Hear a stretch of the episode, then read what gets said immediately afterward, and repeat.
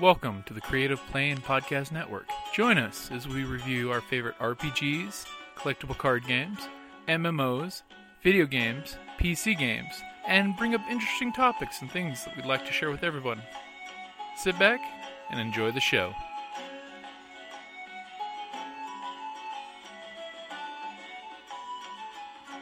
Hi, this is Kelly, aka Trixie from Ragnarok and Roll, a Scion to Ragnarok's story, and Tilda Wimblewick from D and D Journey of the Fifth Edition. First off, I would just like to say thank you to everyone for listening to our varied adventures, as well as for rating us on iTunes and R P G podcast dot com. If you haven't rated us yet, we would greatly appreciate it if you could.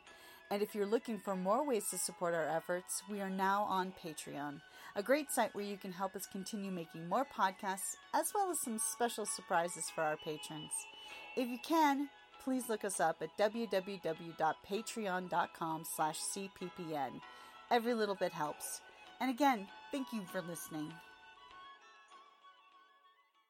Would you like to hear a useless camel fact? Yes. Okay. I'm sorry, I should probably introduce myself. Uh, I am Lieutenant William McAllister, nicknamed Dromedary Bill McAllister, from the United States Camel Corps, formerly then became the Confederate Camel Corps. Now I'm back to the United Earth Camel Corps. Point of it is I, I deal with a lot of humpies, and um, as such, I have a lot of experience dealing with them, and um, I, I picked up and learned a few things about camels. And um, here's a useless camel fact for you. Um, you will never unhear this. There's so many of them. Do you know what? I can give them a. You want you want a flat one or a kind of a, a, a raunchy one? We'll start with a flat one. Camels are really smart. Uh, camels, when they sit down in the sand, they will always align themselves either directly due east or due west. They will never align themselves north or south. And do you know why? Exactly. Wow. What about the sun there? Dang, you get a point. Oh, wait, let me get my camel ding on. Dang, you can ring that bell.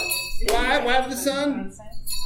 Because the sun, if they're east to west, the sun, if they're north south, the sun's going to hit one of them big woolly flanks, and this is going to bake them all day long. By sitting this way, you got to lean in profile, cuts down on the sunlight, keeps them cool.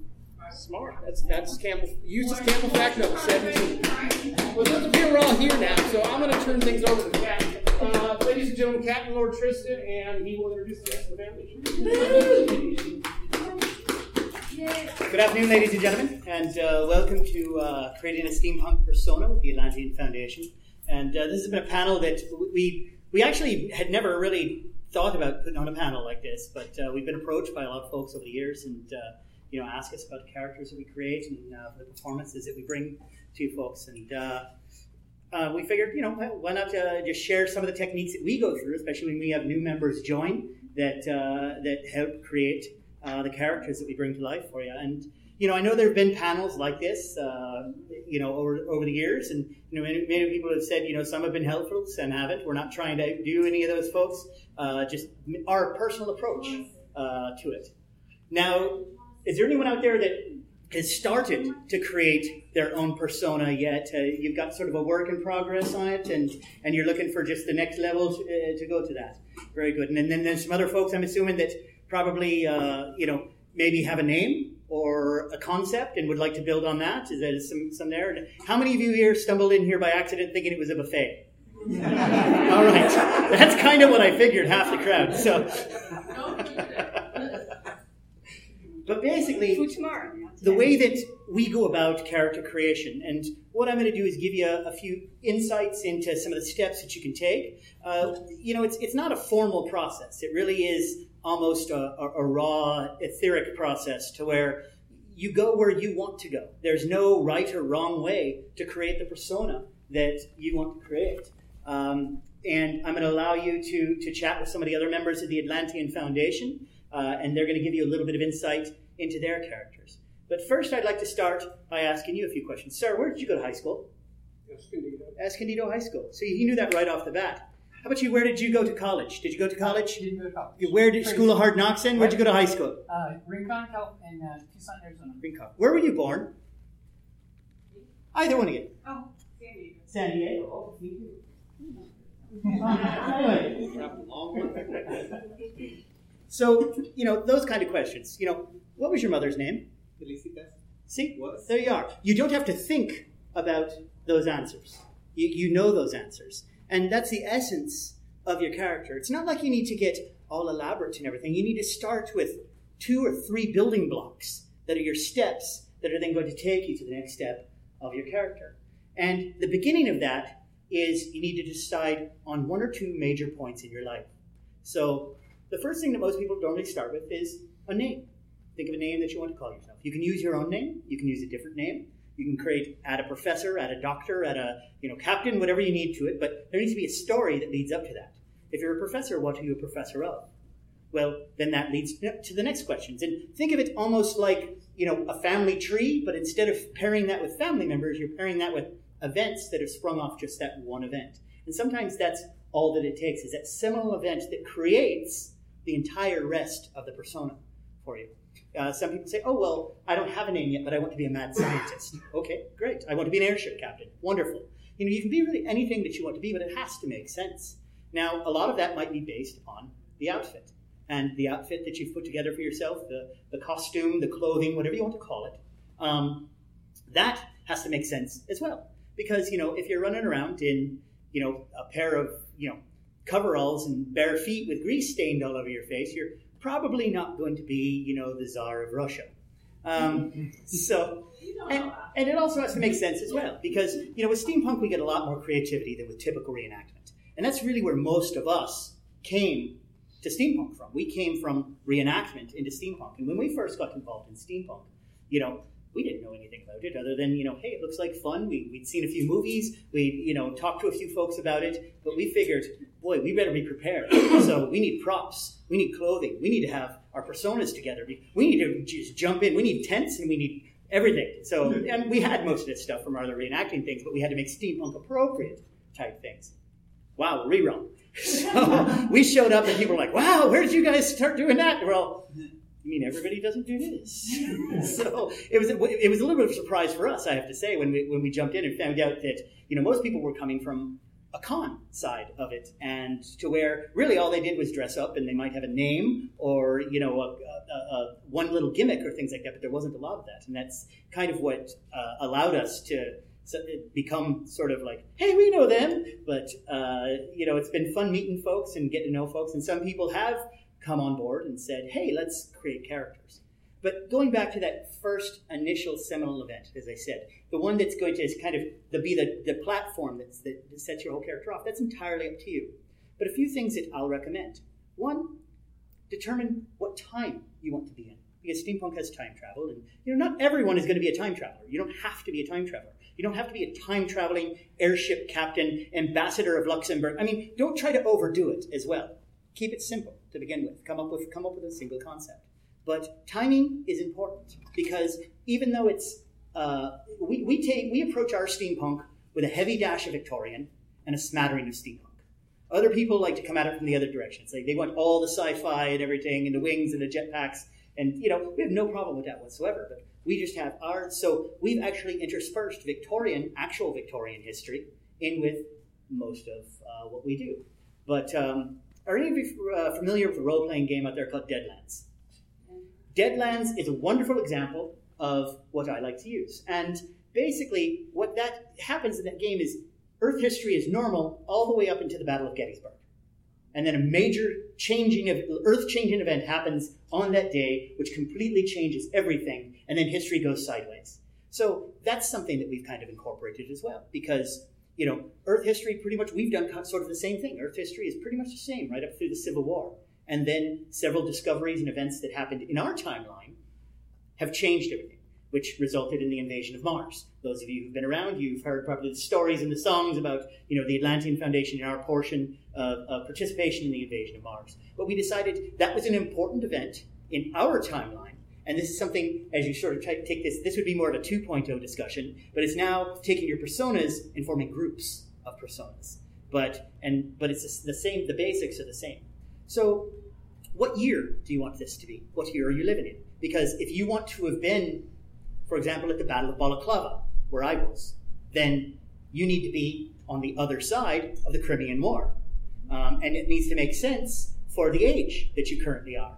And you don't have to play your own age, but it does have to make sense. I mean, you know, if you get a long white hair and beard, it's probably not any good going around telling people you're sixteen unless some horrible experiment, and you need to have a story for that. And that's fine, but everything has to have a story, and those stories have to tie together and make a bit of sense. But as I say, you know, if there's major events that you want to have had shape your life, and if you go back and you do some historical research on the Victorian time period, you know, you'll you'll find one or two little things, and you do something that I like to call wiki surfing. You pop on Wikipedia, and you because that's a, I mean, I know people like to bash Wikipedia, but it's a wonderful jumping off point for research. It's not a great primary source, but it's a good source to get you to other sources, because they have this wonderful thing called a bibliography down there at the bottom, and that will give you books and websites and other places that you can go to get the information that you need. But as I said, you find yourself a point in time that makes sense for you. That's one stepping off point that a lot of us use. For example, I decided there were certain life events that I wanted to have happen to me. And for the Atlantean Foundation, our nominal time is eighteen seventy-five. And so all of us are right in around there, maybe a year or two off here or there, but that's sort of our target timeline. And then everybody just sort of went backwards from there. And so, okay, well, you know, eighteen seventy-five, and, you know, I'm thirty years old. Well, subtract thirty from eighteen seventy-five. Now you have the year you were born. And that's something that you just commit to your memory. So when somebody's talking to you, you say, well, I was born, and where were you born? Are you American? Are you European? Are you Martian? I mean, where are you from? And I was born here in eighteen seventy-five. Pick a city. It doesn't have to be, you know, you don't have to narrow it down, because you'll do that as you go, as you continue to research a character. I was born in England in eighteen seventy-five. I was born in Germany in eighteen seventy-five. Start there. Eventually, you'll find a city that you like. And I was born in, you know, Berlin, Germany in eighteen seventy-five. You know, whatever. You, you pick the time, and then you gradually distill it down to the finer points. But start with broad strokes. You don't have to design everything right off the bat. You know why? Because you're not going to remember it all. You need to remember five or six important things about yourself. And then what do you do now? Okay, well, I'm an airship pilot. All right, so between being born in, you know, Berlin in eighteen thirty-five or eighteen forty-five or whenever, and the date that it is now, how did you get from being born there to becoming an airship pilot? Well, I don't know. Okay, great. That's a fair, fair enough assessment. But what was the one event that made you become an airship pilot? Was it something you always wanted to be? You know, and you think back on your own personal life, and you can use your own personal experiences to kind of shape who your persona is going to be, because there's always going to be a bit of you in your persona. I mean, unless you're an Oscar-winning actor, uh, that's, you know, there's always going to be a very strong bit of you in your persona. And so you can use things that happen to you, maybe things even unpleasant in your life that you're still trying to cope with. You can have fun with those now, you know. Maybe you had a rough childhood. Well, maybe your persona had a rough childhood. You know, grew up as an orphan on the streets of London. Sure, you know, your parents were so horrible they put you in a workhouse. Well, there you are. You started out in a workhouse. How'd you get out of that workhouse? And you just start asking yourself questions. And that really is the basis of, you know, your character. For example, my character, my persona, Captain Tristan Wolfe, he was raised in the military, basically. Father was a surgeon. Father went off to India in the India campaigns um, and uh, was part of the disastrous retreat out of that, where his mother was killed during that, because officers would often have their families with them.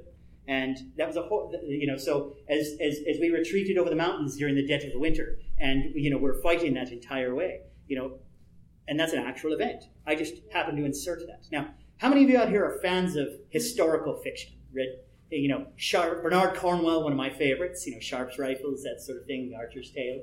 You know, he's a master of that sort of thing. And that's all you need to do is pick a few historical events that you like to have your character be involved in, and then insert yourself into those. How were you involved there? Now, obviously, some of them you have to be a bit careful about. Well, I was at the Siege of the Alamo. Damn, sorry that you're dead. You know? Oh wait, I was on the I was on the Mexican side. You know, okay, fair enough. You know, or perhaps, you know, in, in all of the confusion, you know, a body fell on top of you and you were laying in a ditch off to the side. You know, you fell off a wall, rolled down a hill, and ended up in a ditch. Historians didn't know any, wouldn't know if that happened to you. That's just fine. But come back for the reason why you survived that. You know, I was involved in a horrible airship crash. That's how I got this horrible scar right here on my left pinky. That's just, you know, those sorts of things. You just come up with the, come up with the events that have shaped your life. So I don't want to do all the talking here, and I keep looking at this as if it's a watch. Um, oh, by the way, new birthday present. Oh, sorry. Nice.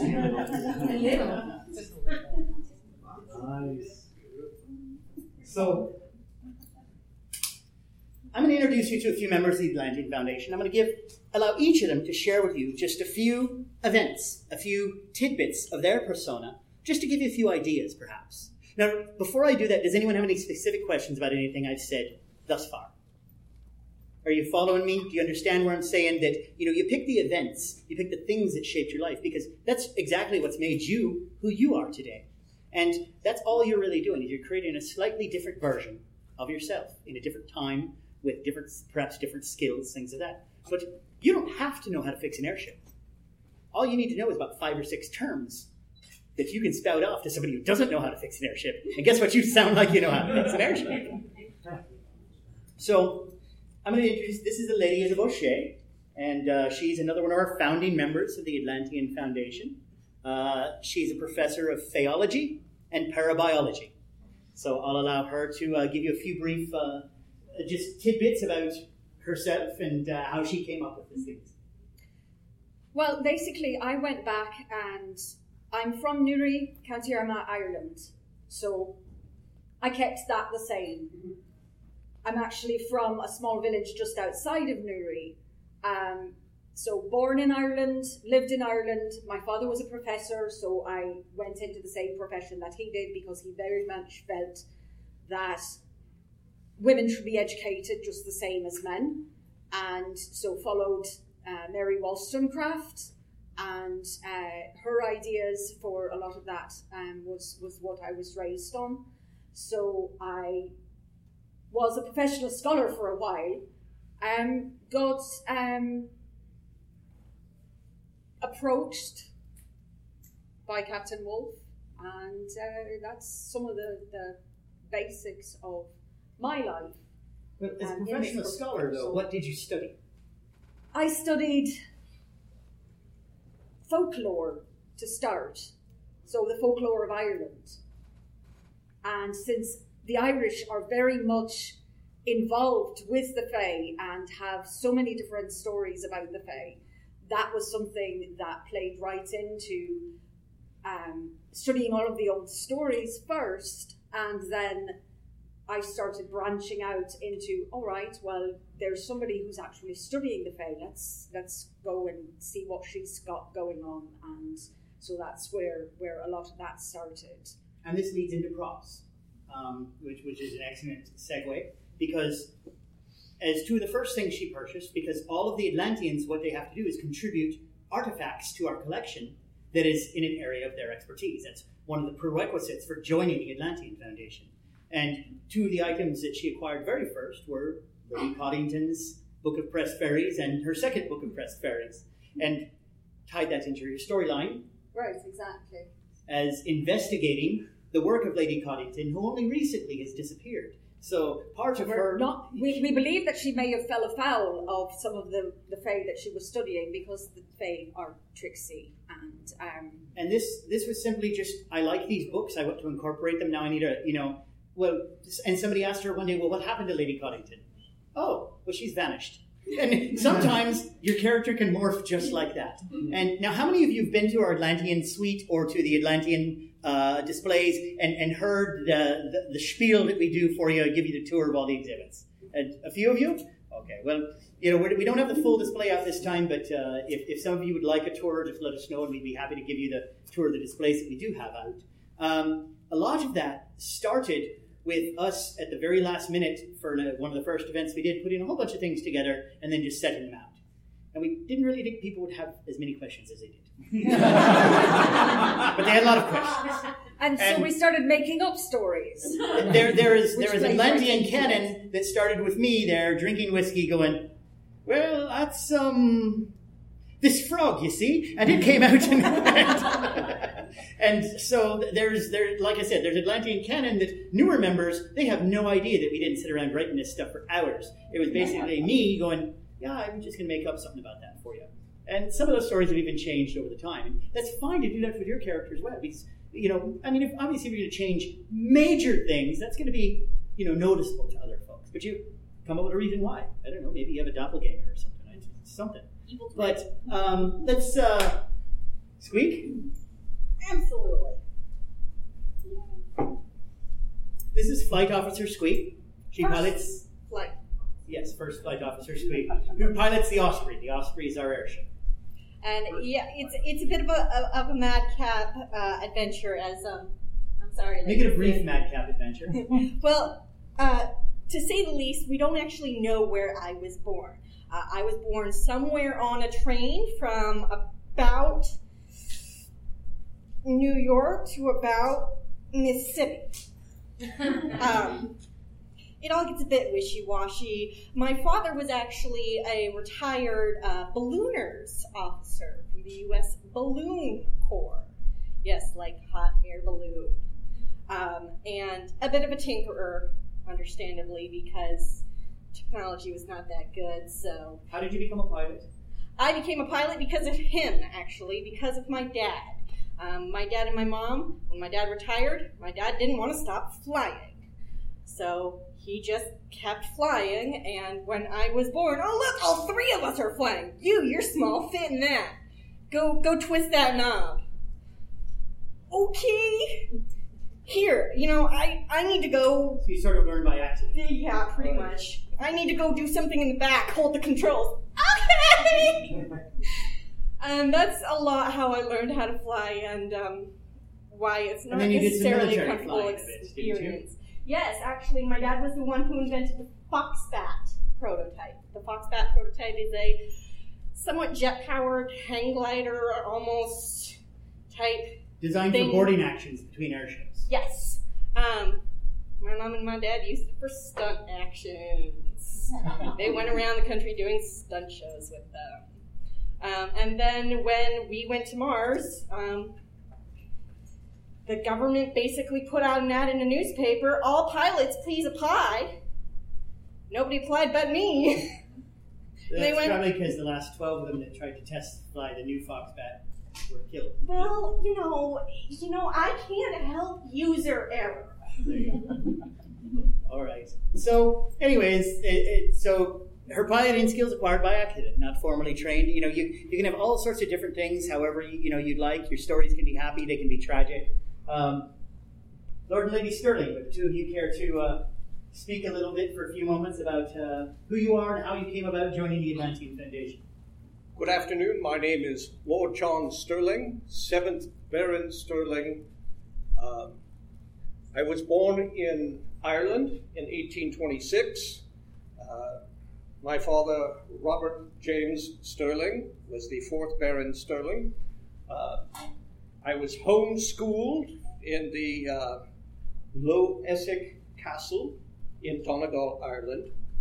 Uh, I was educated privately by tutors to Cambridge University, did a short stint in uh, Her Majesty's Navy, but however, because of my rather strong opinion and rather vocal, often very vocal opinion of uh, my home country of Ireland, well, I was told with no uncertain uh, doubt that I had no real future with the senior service.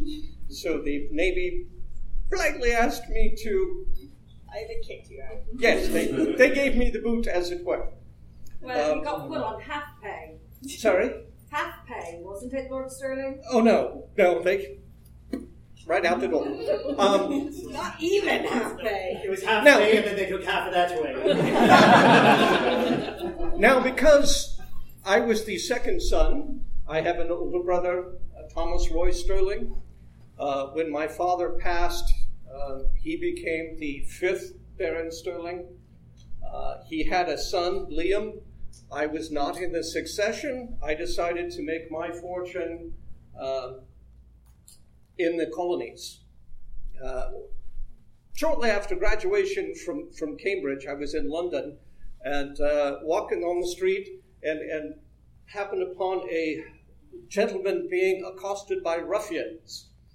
Well, I thought this was most inappropriate. I took my walking stick and deftly applied it to the ruffians, chasing them off. Well, this gentleman was uh, most grateful for my assistance. Uh, turned out he was James Buchanan, the U S ambassador to England at the time, later became President Buchanan. So when I came to America, he offered me a position. He, he promised that he would, would uh, show his gratitude one day, and he did. He offered me a position with the United States Marshals Service, and I became a U S Marshal. Uh, an Irishman under the British Crown, serving as a U S Marshal. Uh, and it was during that time as a U S Marshal that I met the love of my life. Oh. Emma Did Payne. You know about this? Emma Payne Sterling. Uh, I am Emma Rose Payne, originally. And uh, I was born in Brooklyn. Uh, my father, William, is a harbor pilot, so he goes out and he helps guide the ships into New York Harbor. So he used to take me out on the ships with him and uh, taught me how to sail, taught me about all the different ships. I fell in love with the ocean. And, and one day, I, I swear to you, I saw a mermaid, which got me very interested in what was out there. And then, let's see, oh yes, I married my ex-husband, my late, late husband, yes.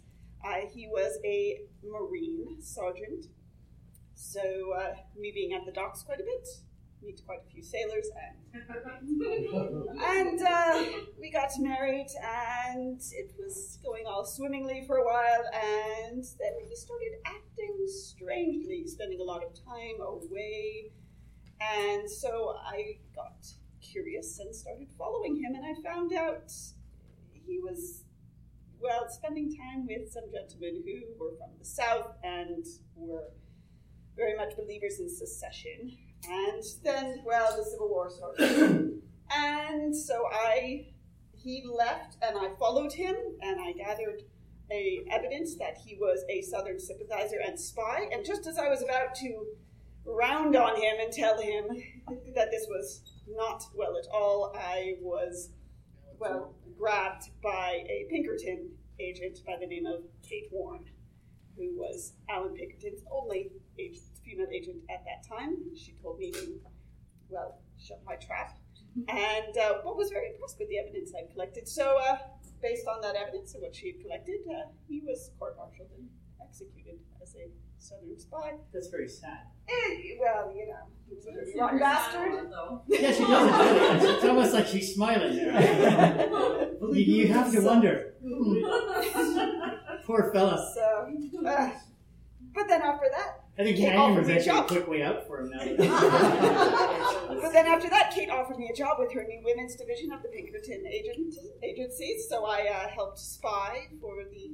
the North during the Civil War, and then uh, about a year later I got assigned as partner to a U S Marshal. And the rest, as they say, is... Well, wait, wait a minute. My, my question then is, how was a U S Marshal and a Pinkerton? D- did you get a Lord and Lady in front of your name? Well, well unfortunately, during the, the war between the states, my father passed. I wasn't aware of it. The mail did not catch up to me for quite some time. Uh, Emma and I worked together uh, under General McClellan and the intelligence service, uh, hunting down Confederate spies. Because I'd become quite good at it. The war ended. Um, we became quite fond of each other, as it were. And um, I asked her to marry me and took her to Ireland to meet my family. Well... Um, again, message passed. Turned out that my brother had passed from a heart attack, making his sixteen-year-old son, Liam, the sixth Baron Sterling. Liam, while we were en route, had a riding accident, fell off of his horse while he was jumping, broke his neck, and died. Thus, leaving me to take up the family duty and become the seventh Baron Sterling. That was quite easy. Now, the, the authorities in Washington are still trying trying to figure out how a U S Marshal and an English Baron living in Ireland works together. We're still working on that. Thank you. So, as you can see, the Atlantean Foundation, we're a, we're a multinational organization. We we have members that are in America. We have members that are in Great Britain, uh, England, Ireland. We actually also have an Australian division. They're not here with us today, but uh, but we do have an Australian division as well. And uh, so we travel about the world and uh, uncover different things. As a matter of fact, uh, Diving Bell Hunley here, another of our uh, another of our members. Your minions are calling. They probably have something nefarious planned. Would you care to give them a, a, some brief insights brief. into who you are? I and, will uh, for you. You seem to be captured by your own contraption, in your guitar or something like that. So I'm um, Diving Bell Hunley, and my daddy was the inventor, actually, of the Hunley, the first submersible, um, back during the uh, Civil War. And, uh, well, unfortunately, he um, he did die. It went down and never came back up. But um, I learned a lot from that, and he used to always let me help him work on things, so I kind of had an idea of how to redesign the whole thing. And I came up with a diving bell, so it actually works uh, with our submarine that we have. Oh yeah, we have a submarine.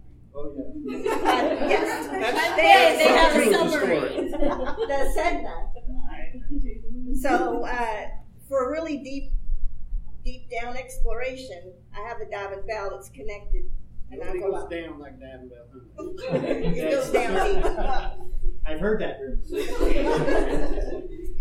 And so th- there, I have. Uh, gained quite a few artifacts that I've found from uh, from way down under the under the ocean and the mysterious deaths. Which, yes. By the way, one of the stated goals of the Atlantean Foundation is finding the lost city of Atlantis. And we've been looking. And those are things. Th- those are things that you know you can incorporate into your own personas as well. Now, we don't want to just spend the whole time telling you about ourselves, but we do hope that just some of the things that we've told you and some of the twists and turns in people's lives, much as we have those in our own everyday lives, uh, you know, I'm sure many of you look back upon your life and you kind of sometimes wonder, how the hell did I get where I am right now? I mean, you know, you think about things that you wanted to do when you were younger and you had all these plans and everything, and then plans change.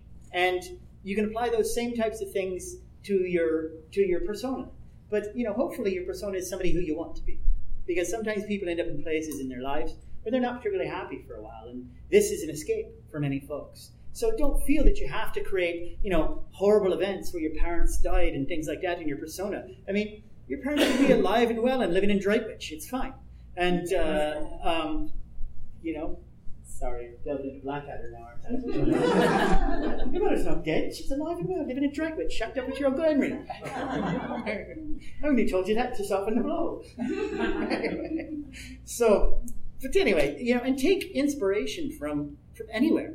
Feel free to steal blatantly. And that's the beautiful thing about the steampunk hobby is any, and we've done a bit of that. You know, there's certain films that are required viewing in the Atlantean Foundation. Some of you might have guessed Stargate is one of them. The Mummy is another one. You know, there's, there's, and, and we borrowed heavily from all of that sort of adventure-y, pulp fiction type of stuff out there. And, you know, you could borrow from the science fiction portion, you know, the Journey to the Center of the Earth, which we actually have a member who's related to the fellow who made the Journey to the Center of the Earth. And this is only about half of our membership right here now. You know, they were talking about how, you know, they have a submersible. Well, we have an inventor who actually invented that submersible, and he invented many wonderful things that he just couldn't build because. But, but you know, they were they they were looking at you know through some of his drawings one day, and they said, "What's that?" And he says, "Oh, it's a submersible. You've built a submersible. Oh no, it would be far too expensive to build." And you know, it, but you know, I could I could build it, and you know, but you know, when you go from being a U S Marshal to a Baron, you get a bit of a pay raise. and and you know, that's when I just looked at it and I said, "Darling, buy me this." And, so, and of course I did. You know, and he, and he says, you know, "All right, Wonka, how much?" I mean, no, "All right, Whitney, how much for the submersible?" It'd probably be about, you know, one to two million pound, and he's like, "Will you take a chick?" And so, you know, little things like that to tie your persona into other people's persona. And that's half of the fun, is once you have the basics of your own persona, you can create the relationships. Because this is what really life is about and what your stories are about. Because if I were to ask any one of you, and, you know, just think about it right now, what are some of your favorite moments in life? What are some of your favorite stories? What are the ones that when you think of, they make you laugh? They most likely involve your friends, or people that were your friends, or weren't your friends at the time but are now. And that's really what ties everything together. And the fact that we all know each other's stories. And we don't know all of them. I mean, we know bits and pieces, but we learn a little bit about each other each time we do a talk, or each time we hear one each other speaking to other people about who we are. And it just becomes natural at that point, you know. I was born in Cork, Ireland. It's... You know, very plain and simple. If you ask me where were you born, I was born in Cork, Ireland. You know, my father was a soldier. He was, he was a surgeon in the army. You know, I know these things about me because they're things that happen to me, and you need to come up with these details. And that's why I say start small. Start with three, four, half a dozen, the key similar moments of your life that you know, and then improvise the rest. And then if you decide that's not fitting well, change it.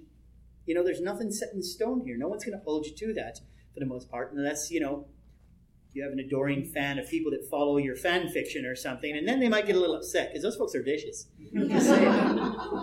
uh, so, uh, you know, it, it, it's those types of things that allow you to create your own persona. But remember the key points, the key things that make you who you are, the time in your life.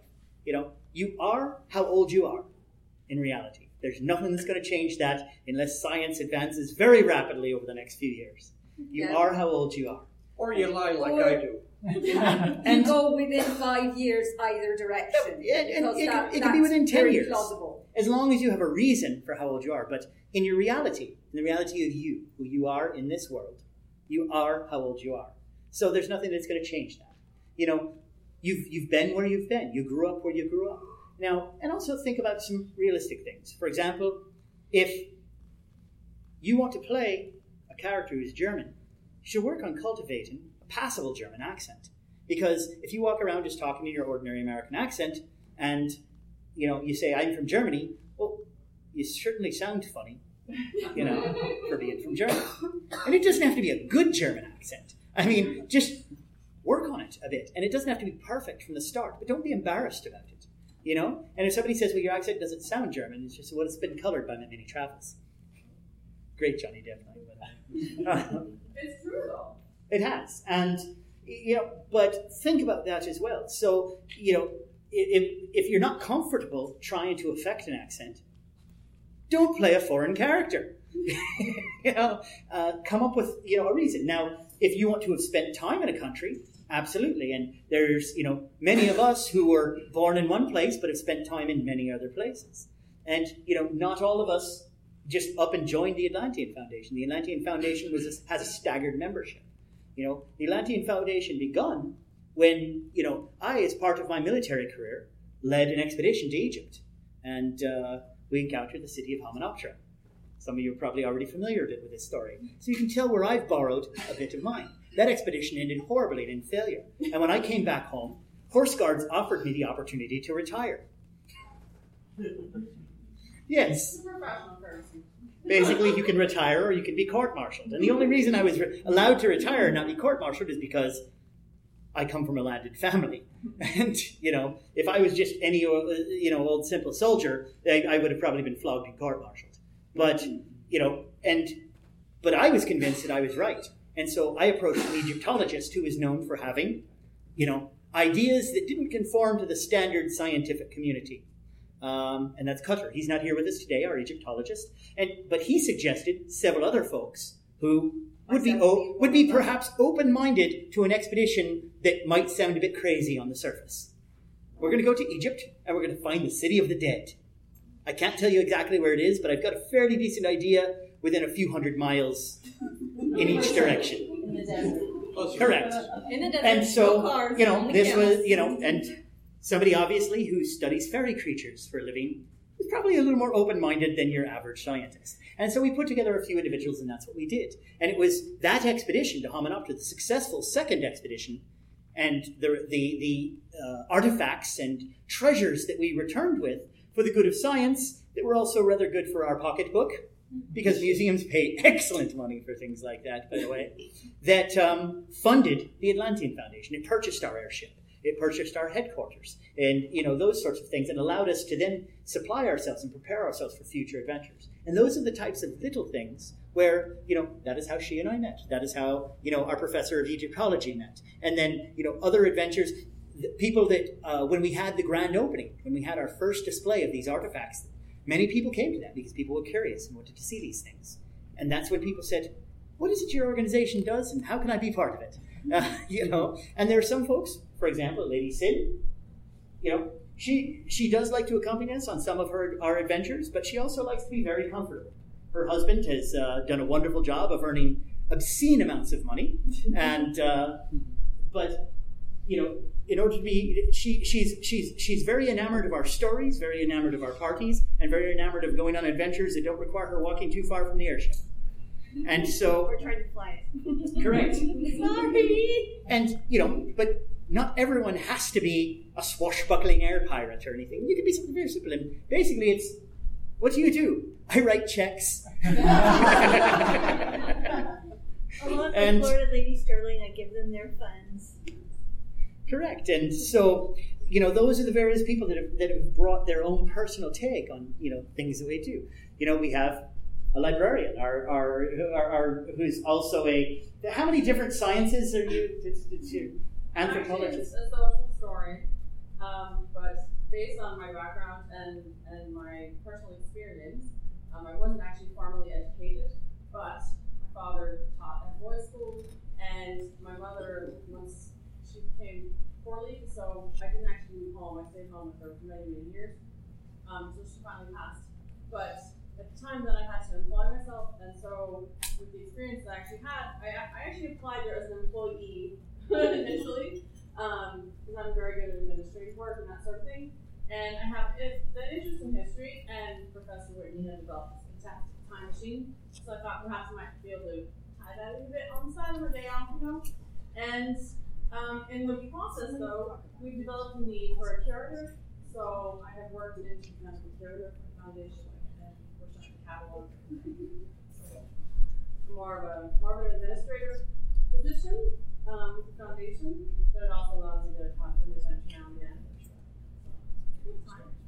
again. If we have a question about where we're going in time, we ask her, right. What do we do when we get there? But it's it's more a more a case of more a case of we consult Marie when we want to make sure that we're going to fit in with the locals once we get there, which we do quite a bit of. Right. And we don't want to we don't want to go in our modern clothes um, for for that. So we want to we want to fit in when we're tra- traveling a bit too time, because uh, there are certain periods of time where if you show up in funny clothes, there's an excellent chance you'll be burned at the stake. Uh, now, as you notice, we talk about each other a lot. You know, we under we know each other's stories because you know we we we participate in each other's stories, but also because we've helped each other design our stories. Be open to outside influence as well. I mean, some other, some people's ideas are complete and total shite. I get it. You don't want to use those. But other folks, they might have some great contributions to where you're going. Now, a few folks earlier raised their hands when I asked, you know, how many of you started creating your own steampunk persona?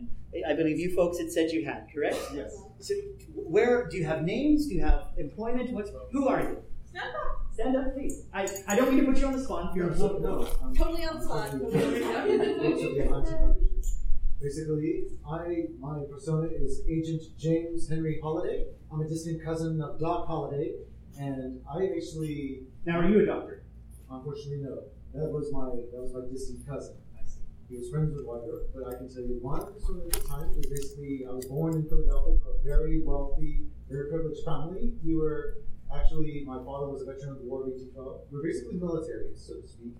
And later, my father decided to admit me to West Point. So I was in the class of eighteen forty-four, along with my brother, and we fought in the Mexican War, and later I was employed in the, in the government as probably as a first officer at the time. This is a police work because I was actually well, uh, I was actually well qualified because I had the skills of a scout. I was actually very good with a little disguise and understanding the terrain of the land. And then later, right at the time before the Civil War, I was approached by a certain Alan Pinkerton. And he asked me to join as a Pinkerton because there were certain uh, secession movements going on. Well, now, do you mind if I interject? Um, so, wonderful. So, you you two now have just discovered, hey, we both worked in the Pinkerton. So, you would say, oh, well, where did you work? Or where did, did we did we meet, perhaps? I just wore a lot of disguises, that sort of thing. I mean, this allows for fun conversations with folks, because when multiple people have, have personas created, and you know about the events of your life, and suddenly you find someone else who is there at another event of your life. Well, where were you? Did we meet? I remember you now. You know, that's it allows for some really fun moments that you can create, where it's more than just, you know, I come to a convention, I dress funny, I listen to a few people talk, I drink some, and then I go home. Um, so now, if, if I would you, would you be open to a suggestion? Now, and I realize this might have been just because we were talking about uh, about pers- this is a persona workshop, but unless you are in a persona workshop or in a creation process, never refer to it as my persona. You step into it, and it is I. And I know that feels weird when you first start. Um, actors have to really work very hard at that to get themselves into the I. And, you know, some people refer to it as their character process, you know, their breathing process, method acting, however you want to call it. But when you when when when you when you put on those clothes, you are your name again? Agent James Holiday. You are Agent James Holiday. So it's when somebody asks, "Who are you?" You don't say, "My persona is." You say, "Agent James Holiday. A pleasure to meet you." And you know, then and that way, you've become you've taken the first step into becoming yourself. Now, you have an excellent grasp of the events of your life. Very impressive. Much, much, much more so than most of the folks that we talk to, because what kind of prompted this workshop was a lot of people we'll get into a conversation with, and about three sentences in, I'm just a steampunk time traveler. You know, because they've reached the end of what they know, and they're kind of afraid to just make something up on the spot. But again, it's not an indelible ink. We're not freezing that in carbonite for you, all right? You can change that if you decide you don't like it later. Feel free to create on the spot. That is one of the hardest things for many people when creating their character, because they think it's like a Dungeons and Dragons campaign. Once I put it on the sheet, I'm stuck with it. No, it's not. Your character sheet is here, and the only person that it really matters to is yourself. So you've got an excellent grasp of some of the events that have shaped your life. Now, you went to West Point, correct? Yes. How'd you feel about that? Well, it was a really great honor for me as Um, and my family is actually abolitionists. Of course, it was a great honor. Did you enjoy it? As much as a soldier, at first, I was a little reluctant, but I made friends with a certain Ulysses S. Grant, who later I will be serving in the Civil War under, that being a soldier and a gentleman, that's where I suddenly became a gentleman out of West Point. Now, yeah. Did you know that until I asked you that question? Or are you just pretty good at coming up with things off the cuff? Oh, no. So you knew that before I asked you that question. Yes. Excellent. Because that's the next step, is once you have the things that happened to you, how did you feel about those? Did they make you happy? Did they make you sad? Because, okay, I went to West Point. Well, wonderful. Congratulations. What a great honor. Well, actually, my father made me go. I hated every moment of it. You know, th- th- th- it could be that. It could, you know, but those are the things that are going to take your character to the next level of depth. And eventually, you'll be able to talk with someone about your persona as easily as you're able to talk with them about you, who you are in your ordinary nine to five workday, everyday, you know, thing. Because when they ask you things, not only will you be able to respond with, you know, what you've done, but how you felt about that. And you can bring some emotion to your character, which is what brings depth, which is what brings believability. Because simply rattling off a succession of names and dates and places you've been, you know, what's that? What about the young lady? I'm going to get to her in just a moment. I'm, I'm, I'm just dwelling on that now. Saving the best for last. He's on a roll. So, no, I was not ignoring her at all. But I wanted to deal with a few of the things that he has said. And now, of course, I'd like to know a bit about you. Okay, so I'm Annabelle Lee Howard. And my profession is that I'm a scientist. I dabble in biology, chemistry, a little bit of botany at one point in time. And I'm also an occultist. That's my night job.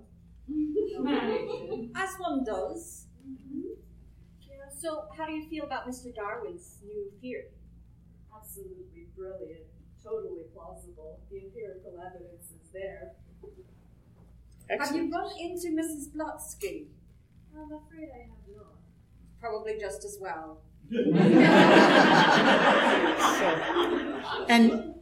And and so now you've got a very good grasp of, of, of who you are as well. Now, I'm trying to pursue medical studies, and but there's so much more to me than being just a scientist. I'm also an avid reader of Victorian and post-Victorian literature, hence my names.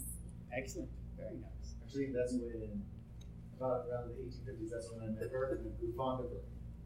So now, what time period are you in? In your in your in your timeline, we're basically from around eighteen forties till nineteen eleven. But uh, do you just travel back and forth through time, or is there is there what I mean? Like, what time is it right now for you? What what year is this that we're living in today? Well, right now we are in eighteen sixty five, July eighteen sixty five. So um, again, are you open to uh, just a, a suggestion? Yeah. So, and, and I'm not sure if you were tying this a little bit in with, you know, your actual self and tying it in, but you said you, you read Victorian and post-Victorian literature, but there is no post-Victorian literature yet, because we're in the eighteen sixties. We're still in the Victorian period. Um, and, you know, even Victorian literature at that time, I enjoy modern literature. Any knowledge. Of course. So, no, but both of you, very wonderful. And thank you very much for standing up and sharing this.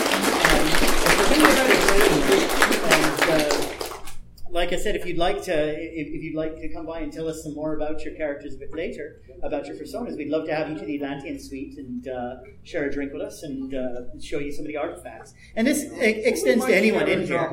Uh, the, the, the Atlantean Suite is not going to be open as much as it has been in years past, but we're in room twenty-two oh eight, which is, if you know where the con suite is, it's the room directly above that. So you just go up to the second floor, and we're right on that corner there above the con suite. There's a big Atlantean symbol mirror, and the, those of you who have seen the Atlantean symbol right there, which is also the uh, the symbol for Earth, because we believe that the uh, the city of Atlantis actually was an alien civilization, because on Mars we found a, a, an amazing piece of stone on Mars. It was the red Martian rock. Now, how many of you have heard of the Rosetta Stone? An amazing find of science, correct? Allowed for the translation of many languages. Well, there was an exact copy of the Rosetta Stone on Mars, or at least a fragment of it, but with one extra language in it. And this was a symbol that appeared repeatedly in that language. And from what we were able to decipher, this was the symbol for that civilization's home on our planet. And so and we found this symbol intermixed with Egyptian hieroglyphs in the city of Hamunaptra. Um, and so that is what that is what sparked our journey to find the seat of this alien civilization on our planet, which so far we've been unsuccessful in locating, but we're confident that one day we will. Uh, in the meantime, we've had many other wonderful adventures, and uh, we'd be happy to tell you about those at some other time, but right now it's more about, you know, you folks. Now, Lord Sterling, you said you had something that you can add a few other stepping off points. And- uh, indeed. Um, Steak. No. That wasn't me. I'm going to I'm going to step out of Lord Sterling for just a minute. My real first name is Michael. I'm retired from one of the yes, one of the major law enforcement agencies here in Southern California. That's the television way of describing that. I can't tell you who it was. Um, how did I come up with Lord Sterling? I went for the first time to a Civil War event out in Simi Valley. I was dressed in Victorian proper, tailcoat, top hat, as I will be dressed on Sunday. Um, people thought I was part of the reenactment, having been a Renaissance Fair reenactor for years and years and years and years. Somebody walked up to me and basically said, well, good morning. Thank you. Thank you so much. I will be very brief. Asked me, well, who are you? Um, and I made up John Sterling off the top of my head. Uh, my name is John, and I looked at the top of my cane that I was carrying, which was made of sterling silver. I'm John Sterling. I am the unofficial representative of Queen Victoria because, as you know, England has not chosen a side in your little conflict between your states. That was the stepping off point for my character. As Captain Wolf so eloquently said, you st- I started with a here in this point. Where does it go back to? So, I mean, I figure I'm about this old, so I'm going to be born about this year. Um, how did I become a baron? How did, now, I didn't, John Sterling didn't start as a baron. That was a creation. He became a marshal first, became a baron, and in reality, as I built the story. But um, any spark can be the beginning of a new and wonderful character. Don't be afraid to just let it catch. Okay. Howdy, y'all. It's nice to see you again. Um, I'd like to talk for a moment about, about stuff, because that sort of seems to be the final component. Uh, for me, my story started with uh, an episode of, of Mysteries at the Museum, and uh, one of these here bells. Mm-hmm. This is an actual Camel Corps bell that they told a great story. If you've ever seen the episode about the red ghost. Now, I'm not going to waste your time talking about the red ghost, but if you come up to the suite, I'll be happy to waste some of your time there. Now, but it all started with this thing. And when I started joining the guild and, and talking to our members, um, they said, well, you, you got to make sure you, you look the part. And so uh, one of the things that, that kind of is whimsical to me and funny um, is when you walk up to people and like, sir, well, I see you're a military man. You got some ribbons on you. What did you do? How did you win those? I don't know. They're just cool. I made them. Yeah, I made them myself. I made them home. So, That's that. That's a cool answer, and as a crafter, I love building, and it's neat to see people making things. Something I love about steampunk movement is the making things, but why are you wearing them? Why are you wearing goggles? Why do you have goggles? Well, I just came back from the Martian campaign, and when I'm out traveling with the Atlanteans, I'm, I'm training camel troops on Mars. So I just got back, and I, damn, I forgot what things were even on my hat, but it's sandy on Mars. You know, oh, that's why them camels have such big eyes. And you know, Bill brings up a great point. Is that you know we've a lot of us come at this from a reenactor or a theatrical background, but not everybody is in steampunk. And there are a lot of brilliant makers that are here, brilliant storytellers. And for if you're a maker, then perhaps it's some of your props and items that are the, are the stepping off point. You know, because those will need stories as well. As a matter of fact, you know they're. For me, for me as a maker, I take it out on my daughter. I mean, I make her all the crazy jetpacks and all that because Bill's not that kind of person. And and her entire persona basically came out of, you know, she says, I want a giant Pokeball that smoke comes out of. Okay, and he, he's like, all right, I'll build that. Well, why do you have... And then, so she ended up with, you know, all of these interesting inventions and things that, that were made for her, and her character morphed, her persona morphed out of that. So, you know, she's Katie Dang, the president of Dang Industries. And, you know, her parents, both, inve- uh, you know, inventors as well, sadly killed in a horrible lab accident. And so now she is the, you know, the millionaire prodigy inventor that comes up with, you know, all of these things. Like, this is the Dang Industries jetpack. And if you'd like one, you can get your own Dang jetpack. but, uh, so, but when, if I, for instance, every choice you're making about something you wear, thank you, thank you, should be something you should you should consider. So correct. Yeah, and it is accessories that create the outfit. So think about those accessories and why you're wearing them. You know, why are you wearing the badges that you wear? Have a story for every little thing, and you don't have to have it immediately, but be prepared to come up with something. What's this one for? Um, for we didn't. I know we didn't have uh, the handouts. We we ran out of time to print them out. But if you contact me directly, we can get you a list of some of the questions that we've been suggesting as stepping off points. for creating your persona. Now we have to give up the floor because there's another uh, group coming in here. Thank you very much for your time. We will have tomorrow, uh, up here is, uh, I'm not sure if it's this room or the one next door, it's going to be one of the two of them, but the Atlantean Artifacts Roadshow. So feel, to bring, feel free to bring an artifact that you want to know something about, and we'll tell you a little about your artifact. Uh, we have our pool party tomorrow night, five to seven, down by the pool.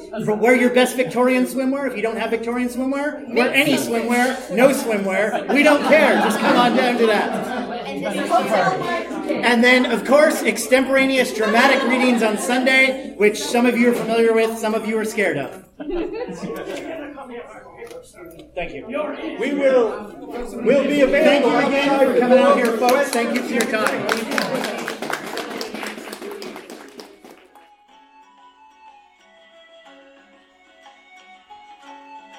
Thank you for listening to the Creative Play and Podcast Network.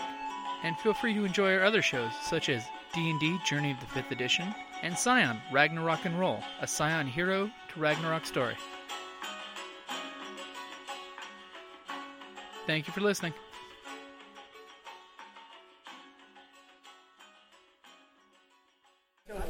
Did you find that useful? We, we, we, we didn't want to like get too in-depth. I mean, we needed sort of light as sort of one-on-one type thing, but we wanted to hit on some major things. Thank you so much for coming. Did you enjoy it? Did you find it?